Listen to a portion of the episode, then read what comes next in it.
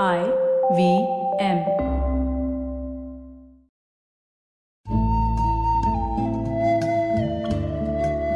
IVM के Hindi travel podcast टेढ़े मेढ़े रास्तों पर आपका स्वागत है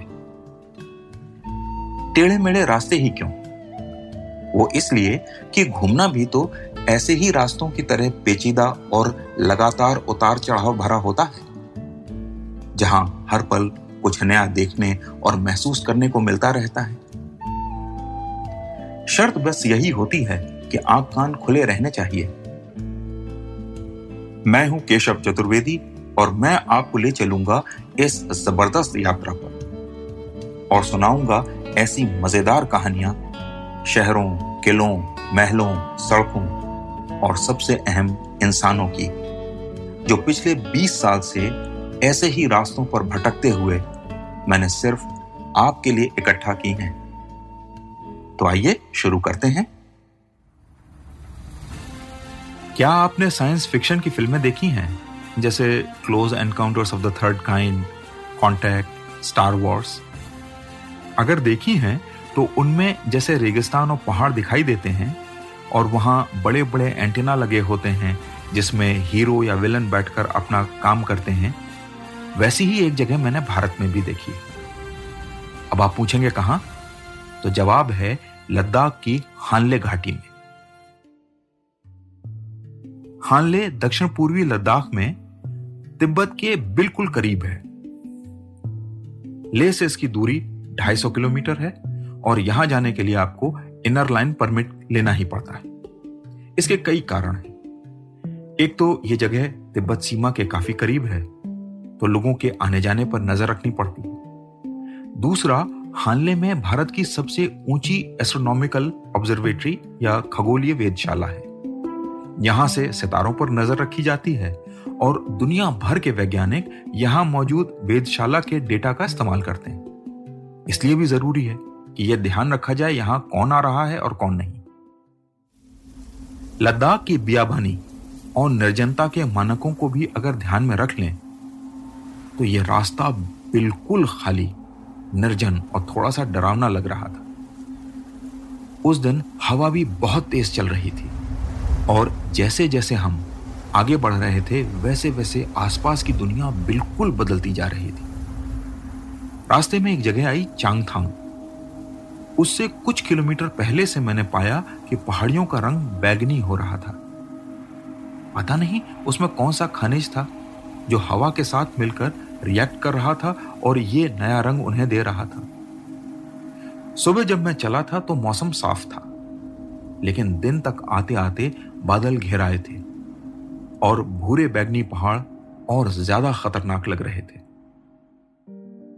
चांगथांग पहुँचते पहुँचते पहाड़ों का रंग काला हो गया था, लेकिन मैंने वहाँ एक नायाब नज़ारा देखा।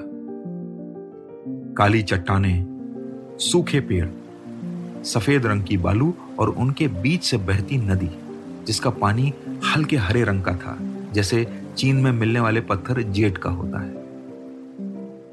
हमें लेह से निकले कई घंटे हो गए थे, लेकिन दूर दूर तक न कोई आदमी, न आदमजात फिर हम न्योमा पहुँचे और दूर से पहाड़ी पर बनी मोनेस्ट्री दिखाई दी। अब जान में जान आई। मेरे साथी ने बताया कि न्योमा यहाँ की एक बड़ी तहसील है। जहाँ एक छोटा सा बाज़ार भी है।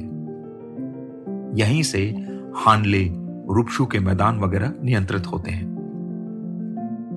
मैंने कौतूहल से पूछा कि, आबादी कितनी है यहाँ की? तो उसने बड़े फक्र से जवाब दिया 900 लोग रहते हैं, सर। मैंने किसी तरह खुद को रोका और गंभीर बना रहा। लद्दाख की यही खूबी है। सौ लोगों पर गाँव हो जाता है और 900 में तहसील हेडक्वार्टर लेकिन न्योमा में एक बड़ी खास चीज़ है। यहाँ से थोड़ी दूर दुंगती में सिंधु नदी 90 डिग्री के एंगल पर मुड़ती है और फिर लेह की ओर रवाना हो जाती है। मैं इन सब चीज़ों को देख रहा था और ये जानते हुए भी कि मंजिल से ज़्यादा सफ़र में मज़ा है।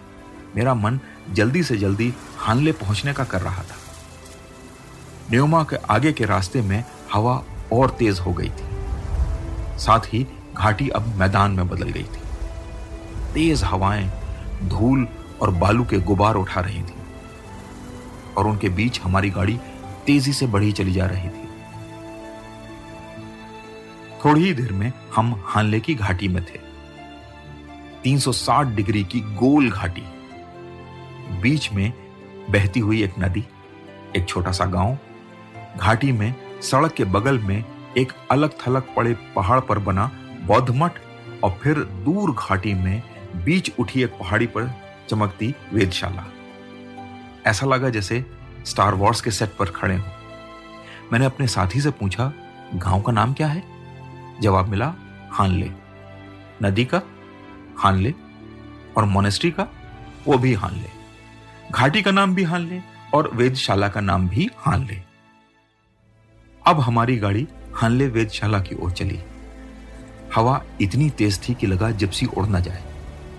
धीरे धीरे हम पहाड़ी के ऊपर पहुँचे। जहाँ गाड़ी खड़ी की, वहाँ से वेदशाला बस सौ कदम पर थी। गाड़ी से निकलते ही लगा जैसे हम सब उड़ जाएँगे। सबने एक दूसरे का हाथ पकड़ा और धीरे धीरे वो सौ कदम पार किए। अब हम वेदशाला के अंदर थे, लेकिन कुछ नहीं सुनाई दे रहा था।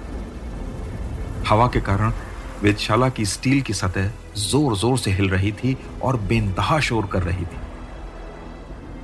वेदशाला में सिर्फ़ तीन लोग थे और टेक्नोलॉजी का चमत्कार ऐसा था कि वहाँ लगे सारे उपकरण बंगलुरु से नियंत्रित हो रहे थे। वो तीनों भी हमें देखकर हैरान थे। वहाँ बिरले ही कोई आता है। तो उन्होंने खुशी खुशी हमें अंदर लगा टेलीस्कोप दिखाया और बताया कि चूँकि हानले में 300 से ज़्यादा दिन आकाश बिल्कुल साफ़ रहता है, इसीलिए यह जगह चुनी गई है। थोड़ी देर बाद हम वापस जाने के लिए निकले।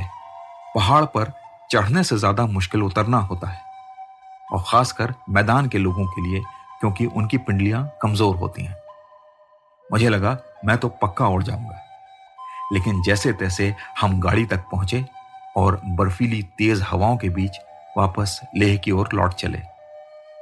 पहाड़ी से उतरते समय वेदशाला का बाकी हिस्सा भी दिखाई दे रहा था। तमाम एंटीना लगे हुए थे। लगा जैसे मंगल ग्रह पर आ गए हों। एक और अजीब बात लगी। टेक्नोलॉजी की इस मिसाल के बगल में ही हानले गाँव में लोग इन सबसे बेखबर अपने मवेशियों के साथ रह रहे थे। और दूसरी पहाड़ी पर बौद्ध मठ में लोग आध्यात्म की साधना कर रहे थे। तीन दुनिया एक दूसरे से बिल्कुल जुदा, लेकिन अपने अपने दायरों में रहकर आराम से जी रही थी। तो आज टेढ़े मेढ़े रास्तों का सफ़र इसी मील के पत्थर पर खत्म होता है।